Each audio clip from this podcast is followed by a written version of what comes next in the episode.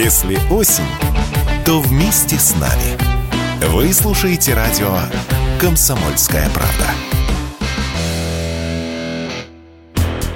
Пьяных водителей ограничат в последующем получении прав. Такой законопроект в первом чтении приняла Госдума. Тем, кто получил административный штраф за пьяное вождение без прав, временно будет запрещено сдавать экзамен для получения водительского удостоверения. Ограничение будет действовать столько же, сколько длится административное наказание. С принятием этого законопроекта устранится один из пробелов в законодательстве в части наказания за вождение в пьяном виде, заявил радио «Комсомольская правда» руководитель юридического отдела общества защиты прав автомобилистов Равиль Ахмеджанов.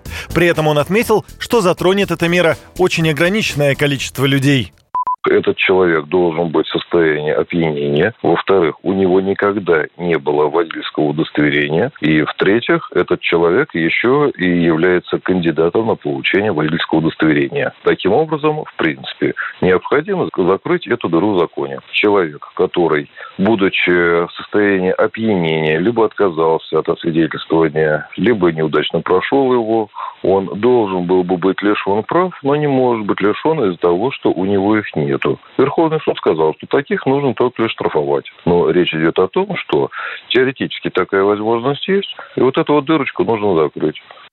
В этом году выявили около 400 тысяч случаев, когда транспортом управляли пьяные водители. 34 тысячи нарушителей задержали по сигналам граждан. Об этом ранее заявил глава МВД Владимир Колокольцев. Поэтому предложенная норма направлена на профилактику нетрезвого вождения. Заградительный барьер для получения прав гражданами, которые совершили правонарушение, поможет отложить момент, когда несознательный водитель снова сядет за руль автомобиля. Еще кандидатам на получение водительских прав придется ответственнее готовиться к экзаменам в ГИБДД.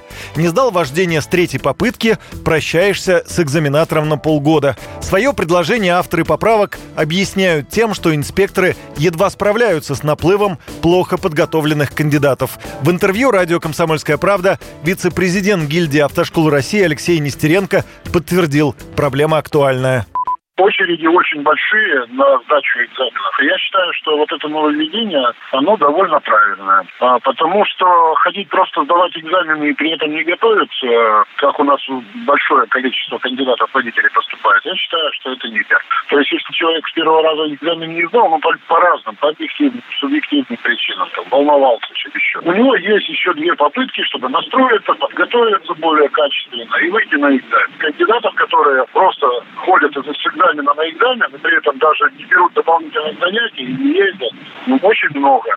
И еще одна поддержанная депутатами норма о прекращении действия водительских удостоверений иностранцев в течение шести месяцев после получения имя вида на жительство или паспорта России. Дело в том, что лица, получившие гражданство нашей страны или вид на жительство, зачастую управляют транспортными средствами на основании ранее выданных иностранных водительских удостоверений. Это позволяет им уклониться от прохождения обязательного медицинского освидетельствования. Юрий Кораблев, Радио «Комсомольская правда».